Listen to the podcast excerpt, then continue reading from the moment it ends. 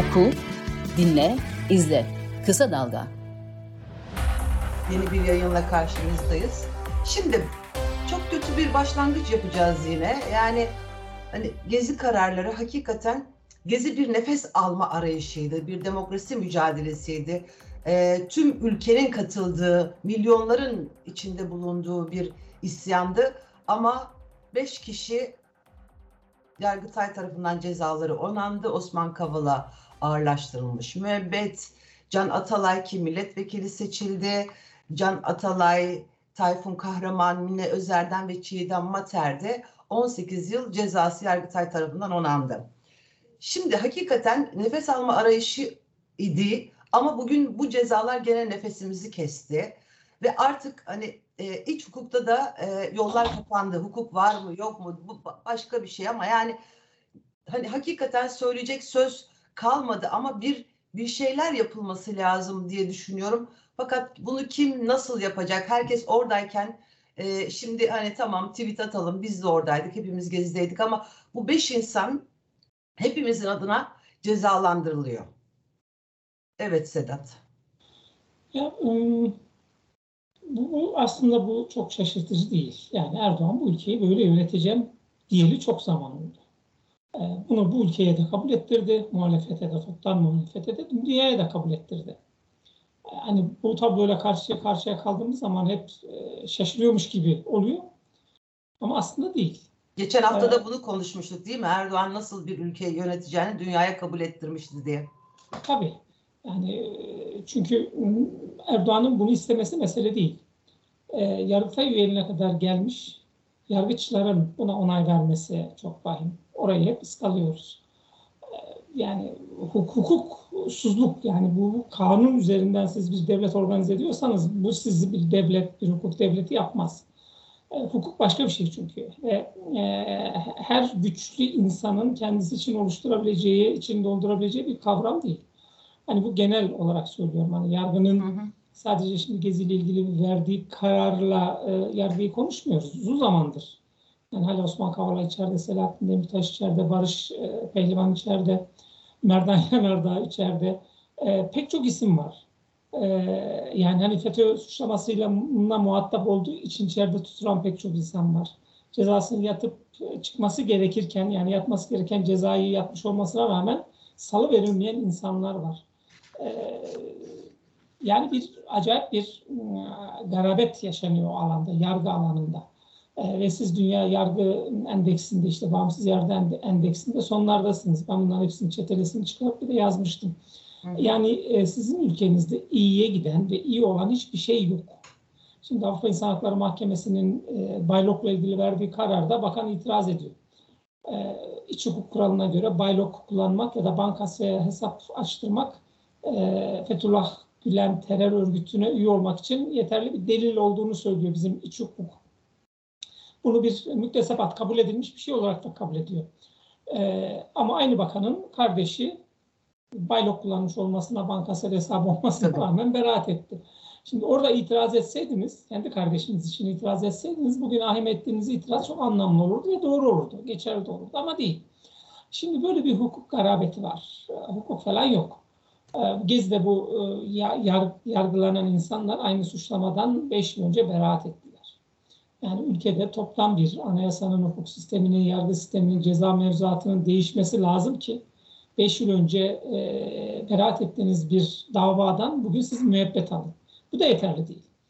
E, düzenlemeler kişi aleyhine ise geriye doğru işlemez. Yani bugün siz bu anlamda bir mevzuat değişikliği, kanun değişikliği yapsanız bile 5 yıl önceki yargılamanın konusu 5 yıl önceki bir fiil bugünkü yargılamanın e, kanunların e, konusu olamaz. E, yani neresinden bakarsanız bakın bir hukuk garabet var karşınızda. Ve bu çok vahim. Yani Mehmet Şimşek'le ekonomiyi düzeltmek için bir hamle yapıyorsunuz, faizleri yükseltiyorsunuz, rasyonel getiriyorsunuz ama bu yeterli değil sizin bir ülke haline gelebilmeniz için ya da yurt dışında saygın bir ülke haline yatırım yapılabilir, para gönderilebilir ülke haline gelmeniz için. Ama çok mesele değil çünkü Erdoğan e, bunun üzerinden kendi kitlesine güçlü olduğu hissi yaratıyor. İstediğini yapabilen bir lider figürünü canlı tutuyor. E, yani işte Selahattin Demirtaş'ı içeride tutarak, Osman Kavala'yı içeride tutarak geçen hafta işte konuşmuştuk. Amerika'da. Soru üzerine size bundan ne cümlesi. Size ne demişti? Tabii size ne demişti. E, bu işte iç, içeriye mesaj ama aynı zamanda dışarıya dışarıya da mesaj.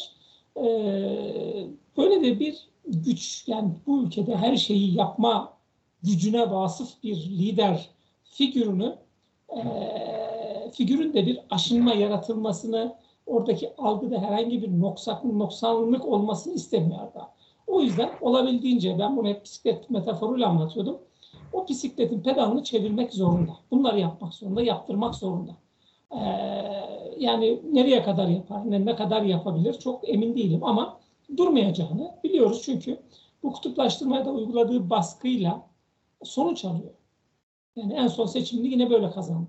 Güvenlik e, kaygısıyla kazandı. E, güvenlikçi politikalarla kazandı. Elindeki devlet aygıtının muhtelif e, niteliklerini, özelliklerini kullanarak kazandı. E, bunda devam edecek. Oysa hani biliyoruz e, gezi dediğimiz mesele hani e, bir ağaçlarla başlayan meseledir. Başlangıcında iyi koymak lazım. Tabii. E, yani oradaki park, oradaki ağaçlar orada yaşayan insanlarındır, vatandaşlarındır. Vatandaşlar ağaçların kesilmesini istemiyorsa, o parkın olduğu yere bir AVM yapılmasını, bina yapılmasını istemiyorsa sen devlet olarak yapmayacaksın. Yaşam Mesela, alanına dokunma dedi insanlar ya, aslında. Ya devlet dediğiniz organizasyon insanlar için vardır. İnsanlar çıkardığınız zaman devlet dediğiniz mekanizma ne işe yarar?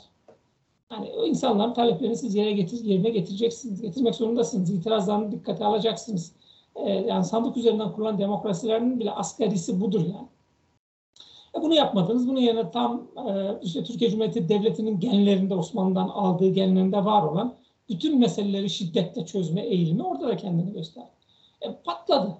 Yani çünkü Türkiye Cumhuriyeti Devleti ve bu coğrafyada yaşayan insanlar e, Orta Doğu'ya siz çok iti, itiyorsunuz ama hani kısmen başarılı olduğunuz ama tamamen olmuyor. Yani bu demokrasiyi e, isterleştirmiş, bunun için bedel ödemiş, bunun anlamını kavramış bir e, toplumsal yapınız var sizin muhtelif kimliklerde.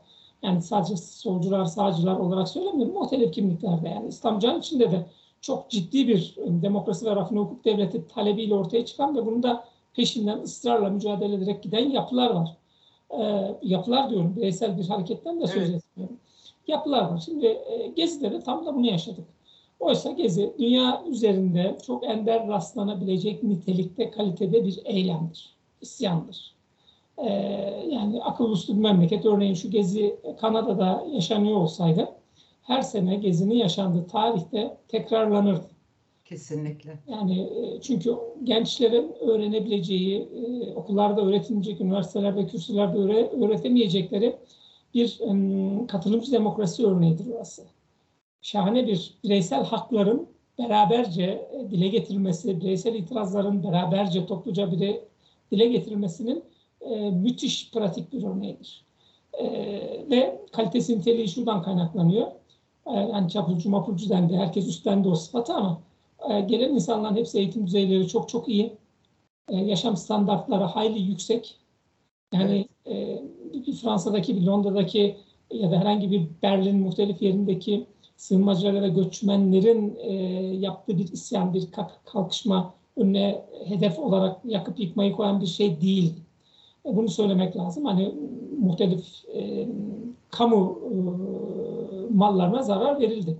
Ama o bir e, polisle karşı karşıya gelmenin sonucuydu. E, Oysa ki yaşam meka mekanı olarak yani direnme mekanı olarak oluşturdukları yerlerdeki düzeni gördüğümüz zaman e, yani şunu bile tanıklık yaptık. Hani Gezi'nin öğretici tarafını anlatması açısından söylüyorum. E, evsiz çocuklar, oralardaki çocuklar ve Gezi'de tırnak içinde bir terbiye gördüler, bir disiplin gördüler. E, bir dünya tahammülü oluştu o çocuklara. Şimdi onlar, o çocukları bulsak da aslında onlarla bir konuşsak e, o çocukların o günüyle bugün arasından nelerin değiştiğini yani Gezi'nin neleri değiştirdiğini çok daha net anlarız. E şimdi böyle bir şeye muhatap oldunuz. Hatta o dönem e, muhafazakar sağ siyasetin de kafası çok karıştı. Yani Gezi'ye taraf olmak, taraf olmamak noktasında çok da kafası karıştı. Ee, bir kısmı birazcık algıladıktan sonra ki bunun içinde Abdullah Gül'ünden Ali Babacan'ına, Bülent Arınç'ına kadar herkes var.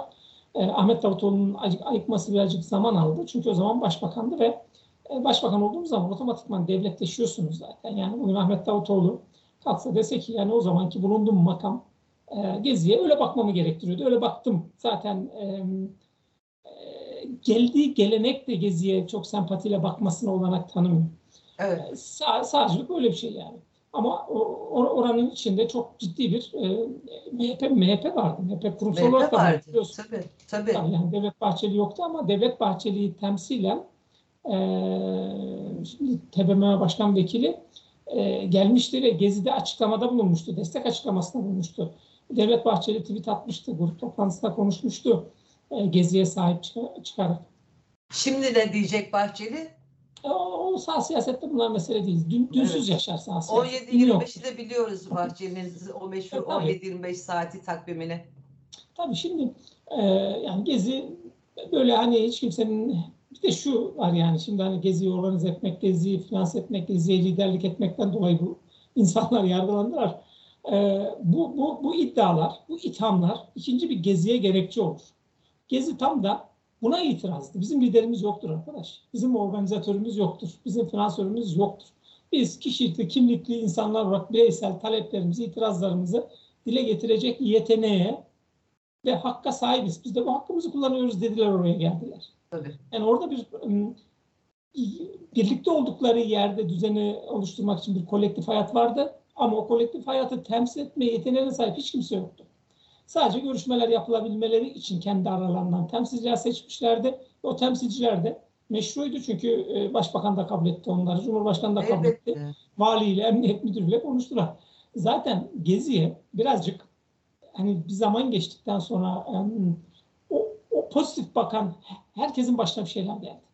Yani emniyet müdürü de vali de dahil olmak üzere söylüyorum İstanbul'un. Belediye başkanı da dahil olmak üzere söylüyorum. Abdullah Gül, Bülent Arınç da dahil olmak üzere söylüyorum. Yani kıyısından köşesinden hafif e, geziyi olumlayan cümle kurduğunuz zaman e, nerede olduğunuza, politik kimliğinize bakılmaksızın siz bir e, taca çıktınız. Hem de yani bir sopa yiyen taca çıktınız. Böyle sıradan bir taca çıkmak da değil. E Şimdi aradan bu kadar zaman geçti. Çünkü kutuplaştırmanız lazım. Düşman ihtiyacı var size.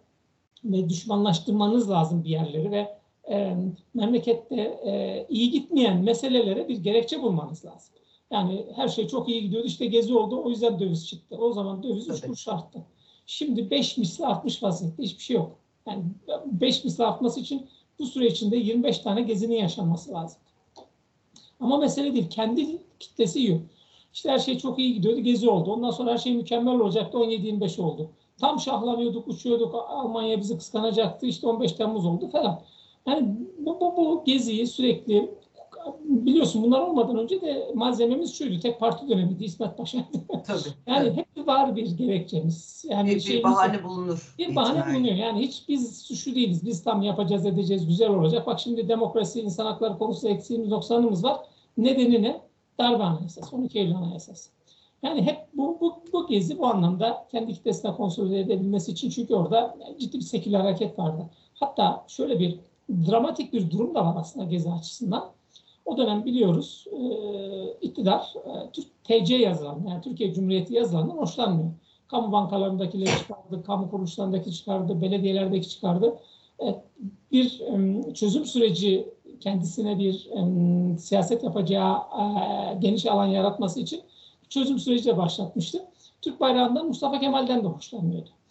E, şimdi bütün her tarafta baktığınız zaman bütün işte polis araçlarında, zırhlı araçlarda, asker araçlarında falan Türk bayrağı asılı. E, Gezi'de genç çocuklar geldiler o Türk bayraklarını, Atatürk posterlerini astılar. O bugünkü Türk bayrakları ve Atatürk posterleri Gezi'deki gençlerin sayesindedir. Ve o gençleri bugün o gençleri, o Türk bayrağı ve Mustafa Kemal resmi Hasan ellerinde posterlerle o meydanlar dolduran insanları organize eden insanlar siz bugün darbecilikle, dış mihraklarla ülkeyi bölmekle falan itham ediyorsunuz. Çok komik. Yani gerçekten komik e, ama güldürmüyor. İşte orada insanlar e, cezaevinde çürüyorlar. Yani e, bu ülkenin en kaliteli, en nitelikli insanlar onlar. Evet. Bir taraftan mafya, mafya baronlarını siz çıkarıyorsunuz. Hatta bu şu cümleyi kurayım izin ver. Tabii. Bu ülkenin daha iyi olması için bedel ödemeye gönüllü aday olmuş insanlar. Çevrenize baktığınız zaman bunlardan çok fazla olmadığını görüyorsunuz. Hani Biz Hristiyan köşesine yetiştik. Bizim kuşağımızda çok vardı bunlardan ama bu dönem artık yok bunlardan çok fazla. Ee, o nedenle yani bu ıı, gezinin e, bir e, kriminalize edilmesi, bir e, suç işlenen bir alan haline getirilmesi ve bunun üzerinden de zorlamayla bir yargı aracılığıyla ceza verilmesi hani eleştirmeyi bile hak etmeyecek düzeyde yok sayılması gereken bir durumdur, bir tablodur. Yazık günah yani başka da söyleyecek bir şey yok galiba bu konuda. Oku, dinle, izle. Kısa Dalga. Benim e, isyanım bir de tabii şuna yani şimdi e, tam toplumda bir umutsuzluk hakimken işte e, yani Erdoğan gene büyük bir seçim zaferi kazanmışken bu cezalar aslında hani bundan sonra da sakın böyle bir şey yapmayın. Bakın yaparsanız ben sizi ne yaparım böyle silindir gibi ezer geçerim mesajı veriyor tabii bir yandan da. Ama işte daha vahimi yani hani uzun süredir bir muhalefet yok ülkede. Muhalefetin bunu susarak kabul etmesi sadece büyük bir utanç olarak işte tarihe yazılmıştır demesi ne yazık ki dediğin gibi Erdoğan'ın bu uygulamaların e, devam etmesine zemin açacaktır. Yani bunu susarak kabul etmemesi gereken bir şey yapmak zorunda. Hani dedin ya sen e, başka bir ülkede olsa her yıl yeniden canlanırdı ya bir miting yap en azından. Geziye katılan herkesi çağır. Yani herkesi çağırın oraya. Yani bir, bir şey organize edin ve bunu kabul etmediğinize haykırın. Bir şekilde devam etmemesinin önüne geçin. Yani bu cezayı kabul edersek biz bugün yarın daha fazlasıyla karşılaşacağız. Biz derken yani buna sessiz kalan herkes karşılaşacak demektir. Dediğin gibi bir yandan da tabii ülke e, mafya cenneti olmuş e, suç örgütü liderleri Bahçeli istiyor birer birer serbest bırakılıyor. E, iktidar içerisinde e, iktidar ortakları içerisinde bu suç örgütleri nedeniyle e, bir e, çekişme, bir kavgaya e, da e, sahne oluyor. Onu da görüyoruz bir yandan. Buradan ona geçmek istiyorum çünkü. Ayhan Bora Kaplan işte suç örgütü lideriydi. E, kimdi? E, Süleyman Soylu'ya yakın bir isimdi. E, Soylu İçişleri Bakanlığı'ndan gönderildikten sonra e, yakalandı. Şimdi yakalandıktan sonra Soylu'nun adı çok tartışıldığı için e, bir anda Bahçeli geçtiğimiz günlerde Soylu'ya sahip çıkan tweetler attı. İşte Soylu'nun ne kadar kahraman bir İçişleri Bakanlığı Bakanı olduğunu, terör örgütleriyle mücadele ettiğini ve üzerine e, baskı yaratılmaya çalışıldığını söyleyen bir dizi tweet attı. Soylu da döndü, teşekkür etti. Sonrasında Erdoğan'la Bahçeli yan yana geldi ve e, ne konuştukları konusunda tabii bir açıklama yapılmadı ama biz ne konuştuklarını biliyoruz. Yani Bahçeli'nin Soylu'ya neden sahip çıkmaya çalıştığını sadece Soylu da değil hani bunun arkasında e, Sinan Ateş e, dosyasının olduğu da iddia edildi. İşte e, emniyette MHP kadrolarının tasfiye edildiği e, ve MHP liderinin buna da karşı olduğu söylendi. Ama Erdoğan da hem Sinan Ateş cinayetinin dosyasını hem de bu emniyetteki işte yeni yapılanmayı e, ya da Soylu'yu bir koz olarak MHP'ye karşı kullandığı da söylendi. Şimdi burada ne oluyor? Yani tabii şunu da e, bu konuyu konuşurken şunu da unutmamak gerekir. Ben şuna inanmıyorum. Yani emniyet bir suç örgütü e, ya da yeni İçişleri Bakanlığı Türkiye'de suç örgütlerini ortadan kaldırmaya yönelik bir operasyon yapmıyor. Bir kısmını ortadan kaldırırken onların yerine yenileri her zaman türüyor. Türüyor yani hem de daha fazlasıyla hem de yurt dışından gelenlerin cirit attığı bir ülke halindeyiz. Dolayısıyla burada onu bir kenara bırakarak iktidar içindeki güçlerin bir savaşı olarak da yorumluyorum ben. Burada sözü sana bırakıyorum. Tabii ya bu söylediğin o muhalefetsizliğe ilişkin bir cümle kurayım. Ee, 14 Mayıs'tan sonraki yazılarım hemen hemen hepsinde bunu söyledim. Erdoğan e, kendisine çok zarar vermeyecek, çok sıkıntı çıkarmayacak, çok fazla engel oluşturmayacak bir muhalefet kurguladı. E, bugün e, muhalefetin kendi içine kapanması ve etkisizliği Erdoğan'ın bu kurgusunun başarıyla sonuçlandığının göstergesi.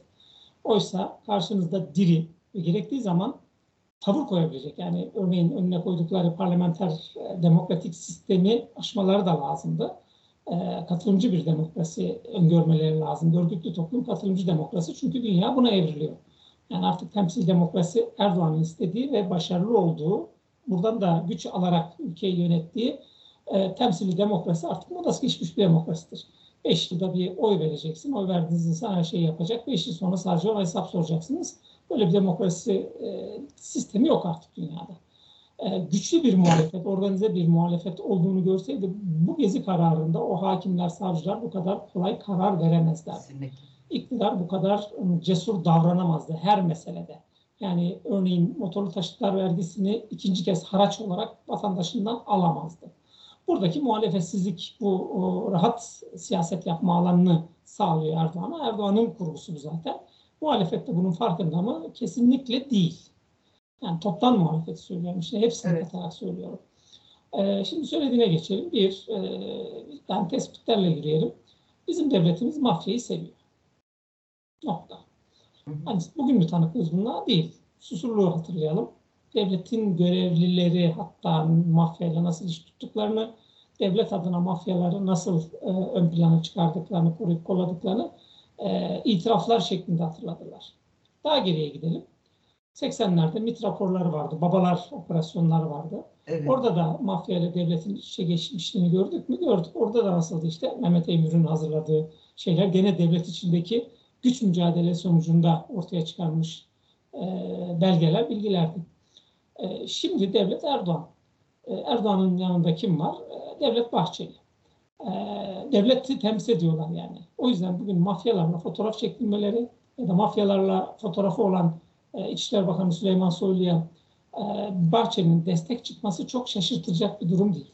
Yani siyasetin gereğini yapıyor. Yani bugün MHP siyaseti Süleyman Soylu'ya destek çıkar. Süleyman Soylu'ya destek çıkmak kime destek çıkacak şu gün e, siyasi zemine baktığınız zaman. Yani AK Parti'den Numan Kurtulmuş'a, Bülent Arınç'a falan destek çıkacak ya da Hüseyin Çelik'e. Yani onlara MHP'liler çok kızdığı için bu örnekleri veriyorum. Şimdi e, hani burada muhtelif nedenleri var tabii. Tek başına hani biz tarihsel olarak devleti temsil etme yeteneğine sahip bir e, partiyiz MHP olarak. Tarihsel olarak biz hep e, mafyaya sahip çıkarız. Bugün de çıkıyoruz değil tabii ki mesele. Oradan kendine bir güç fehmediyor. E, o güçle zaten e, AK Parti'de ilk, e, Erdoğan'ın karşısında kabul görüyor. Yani bir derin devlete hakim bir parti e, algısı yaratıyor. Bir de işte mafyatik e, organizasyonlar bizim yanımızdadır, bizim kontrolümüzdedir diyerek de hem kendi tabanlarına buradan bir güç vehmediyor kendileri adına hem de AK Parti'ye böyle bir yani tırnak içinde gözdağı bile diyebiliriz yani. Hı hı. Oraya da bir şey yapıyor, bir mesaj veriyor. Çünkü hala Erdoğan'ın bu tip yapılardan çekindiğini biliyoruz. Derin devlet yapılanmasından, işte komplolardan, olası darbe ihtimallerinden falan çekindiğini biliyoruz. Ee, bu nedenle bir hani genel anlam itibariyle sahip çıkıyordu. İki, Süleyman Soylu son iki yıl bakanlık koltuğunu MHP'nin Bahçeli'nin desteği sayesinde muhafaza etti. Yoksa çoktan alınacaktı. Tabii. Ee, hatta Erdoğan çok sıkıştı. Tüm bakanları tasfiye etmek zorunda kaldı Soylu'yu görevden. Soylu'dan kurtulmak için. Tabii.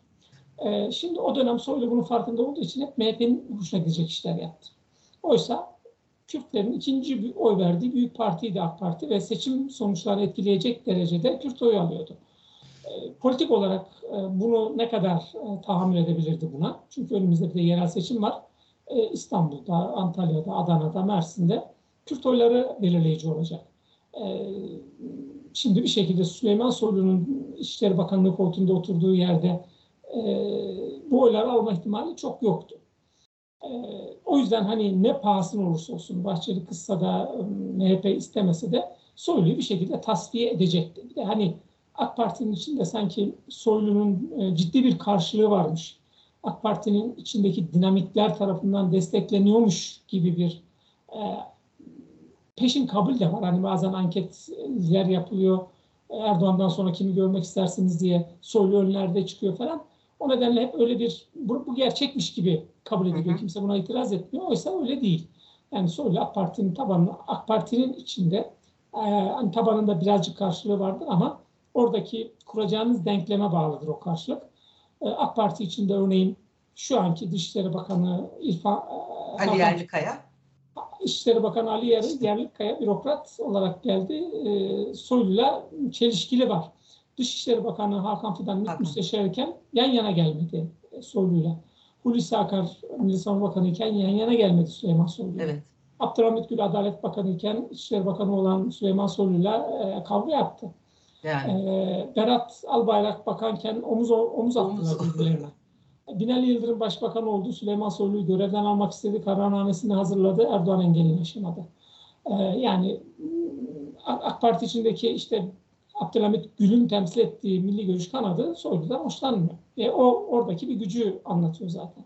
E, şimdi AK Parti'nin içindeki dinamikler açısından da Soylu'nun bir şeye karşılık gelmediğini biliyoruz.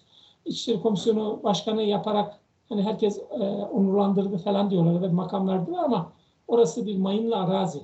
Şimdi o İçişleri Bakanlığı, e, İçişleri Bakan İçişleri Komisyonu'nda e, bir yasa görüşülürken e, nelerin konuşulacağının, o ortamın nasıl olacağını tahmin edebiliyorsun. Şimdi parlamento açıldı. İlk İçişleri, Bak İçişleri Komisyonu toplantısında muhtemelen yanındar çıkacak. Yani polisler gelip önlem almak zorunda kalacaklar orada. Çünkü Bora, Ayhan Bora Kaplan sorularına muhatap olacak orada Süleyman Soylu.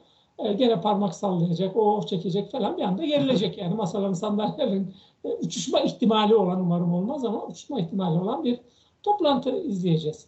Yani istemedi oraya oturmak. Milli Savunma Kom Baş e, Hulusi Akar da Milli Savunma Komisyonu'na oturmak istemedi ama oturmak zorunda kaldılar. Bunların hepsi Erdoğan'ın kurgusudur. Erdoğan böyle siyaset yapar. Şimdi e, MHP kısmına dönersek sadece Süleyman Soylu özel örneği ya da kendi kimliğine, kendi siyasetine uygun bir destek değildi. Bu aynı zamanda e, Süleyman Soylu gittikten sonra e, içlerindeki e, bürokratik atamalarda evet. Ülkücüler, milliyetçiler yerine daha cemaat, tarikat e, tercih edilmeye başlandı. E, ciddi bir şekilde ülkücüler tasfiye ediliyor. Ciddi bir şekilde tasfiye ediliyor. MHP orijinler tasfiye ediliyor. Yerine hep cemaatlerden, tarikatlardan referans olanlar geliyor. Devam ederken şu soruyu ekleyerek e, sorayım. O- Onun üzerinden de devam ben şunu mu görüyoruz? Yani Erdoğan MHP'yi sırtından atma hamlesini mi başlattı? Yok, yok. İkisi de birbirine muhtaç. Buna ihtiyaçları da yok. Ama herkesin sınırlarını çizmeye çalışıyor. Bir de Erdoğan şunu çok iyi yapar. Kendi arkadaşlarına yaptı. MHP'ye ne yapmasın? Ee, faydalandığı sürece yanında muhafaza eder. E, Bugün MHP'den faydalanıyor. Yani %52 almasının e, etkenlerinden biri MHP'nin oradaki varlığı. Ya da işte kendisinden kaçan oyların karşı tarafa Millet İttifakı'na gitmemesinin nedeni MHP'nin oradaki varlığı. Onu kolay kolay e, şey yapmaz, harcamaz. Yani seçeneğini oluşturursa eğer, yani o da bir seçime bağlı. Bir sonraki seçim için konuşalım. Hı hı. E, 2028 seçimlerinde MHP'nin kendisini kazandıramayacağını ama bunun yerine Yeşil Sol Parti'nin yani HDP siyasetinin kazanacağını ve onun desteğini almanın tek koşul olduğunu atıyorum işte. Abdullah Öcalan'ı bırakmak olduğunu gördüğü anda anında onu yapar. Yani seçim kazanabileceği ne varsa onu yapar. Yani bugün MHP'de AK Parti ile ittifaktan hoşnut ve e, AK Parti'de içinde çok ciddi tartışmalar, itirazlar barındırsa da MHP ile ittifaktan hoşnut. Yani son yaptıkları görüşme bir de yerel seçime gidiyoruz zaten. Birbirlerine iyicene muhtaçlar. Ve iki kişilik bir e, ittifak halinde gidecek, gidecekler. Öbürleri yerel seçimde çok önemli değil. E, ve şey e, hani Güç, gücünü kırıyor o zaman yani MHP'nin. alanını çiziyor. Alanını yani çiziyor. alanını çiziyor. Birazcık çünkü ayda bir kez görüşüyorlar. Hani bu görüşmeyi Evet. hemen Süleyman Soylu'ya destekle falan e, bağdaştırmamak lazım. Ayda bir kere görüşüyorlar. Çünkü Erdoğan şunu keşfetti. MHP'nin tabanında da bunun, bunun, bunun- bundan dolayı bir sempati yarattığını, Bahçeli'nin işini kolaylaştırdığını gördü. Sanki devletin yönetimine ortak ediyormuş gibi bir ayda bir kez rutin görüşüp işte Azerbaycan'da şu oldu, Irak'ta bu oldu, Suriye'de bu oldu, AB'de bu oldu gibi, ekonomide de bunlar oluyor gibi bilgilendirmede bulunuyor Devlet Bahçeli. Yani oraya gidip sanki dükkan sahibi gibi bize raporu alıp dönüp partisinde bunu anlatıyor. Ve bu böylece tabanını da konsolide ediyor. Hani orada ben e, Soylu'yu görüştüklerine ihtimal vermiyorum. Yerel seçimi görüştüklerine ihtimal vermiyorum. Ama yerel seçimi görüşmüş olabilirler ama hani yerel seçimde e, işbirliği yapacağız, arkadaşlarımız çalışma yapıyorlardan ibarettir. Yani teker teker girmez. Çünkü yerel seçimde ikisinin de eli rahat. E, çünkü işbirliği yapacakları, ortak aday çıkaracakları yerlerde e, muhalefetin belediye başkanları var. Yani rakibiniz muhalefet olduğu zaman AK Parti'nin adayı olmuş, MHP'nin adayı olmuş çok mesele değil. Hangisi kazanacaksa Onda mutabık kalacaklardır. Yani buna pazarlık bile denmez. Bir e, strateji belirleme denir. Evet. O nedenle yerel seçimlerde işleri e, kolay şeyin e, AK Parti'nin de MHP'nin de işleri kolay. Hani nereye kadar götürebilirler bunu? E, ondan çok emin değilim ama MHP'ye bir bu seçim sonrasında İyi Parti'nin de yalpalaması, savrulması ve kendi oylarının e, ne olursa olsun İyi Parti'ye gitmediğini görmeleri bir e, özgüven yarattı. Şimdi Devlet Bahçeli o özgüvenle hareket ediyor. Yani istediği zaman gerçekten şalteri kapatıp kendini Cumhur İttifakı'nın dışına atabilir. Çünkü yüzde onunu muhafaza ediyor ki bana yüzde yedi.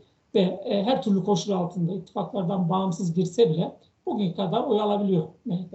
Biraz fazla alma ihtimalinin de olduğunu söylemek lazım. Yani bu İYİ Parti'de yok. Yani ittifaklardan bağımsız seçime girerse oyunu arttırma ihtimali ben görmüyorum. Yani kişisel görüşümü söyleyeyim burada. Ama MHP'nin var.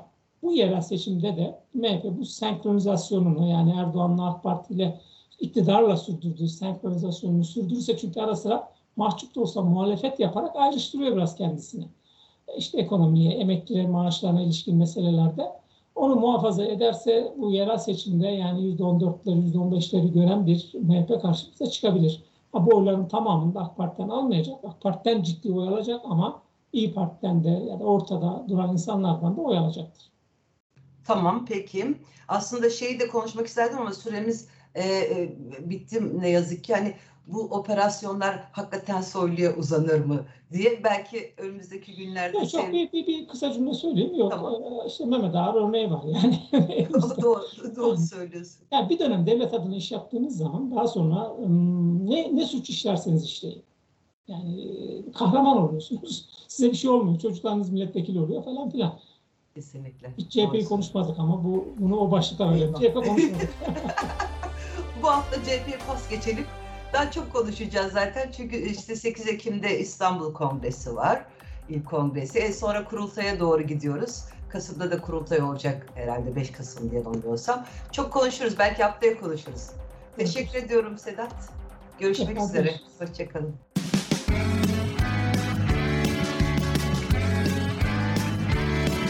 Kulağınız bizde olsun. Kısa Dalga Podcast.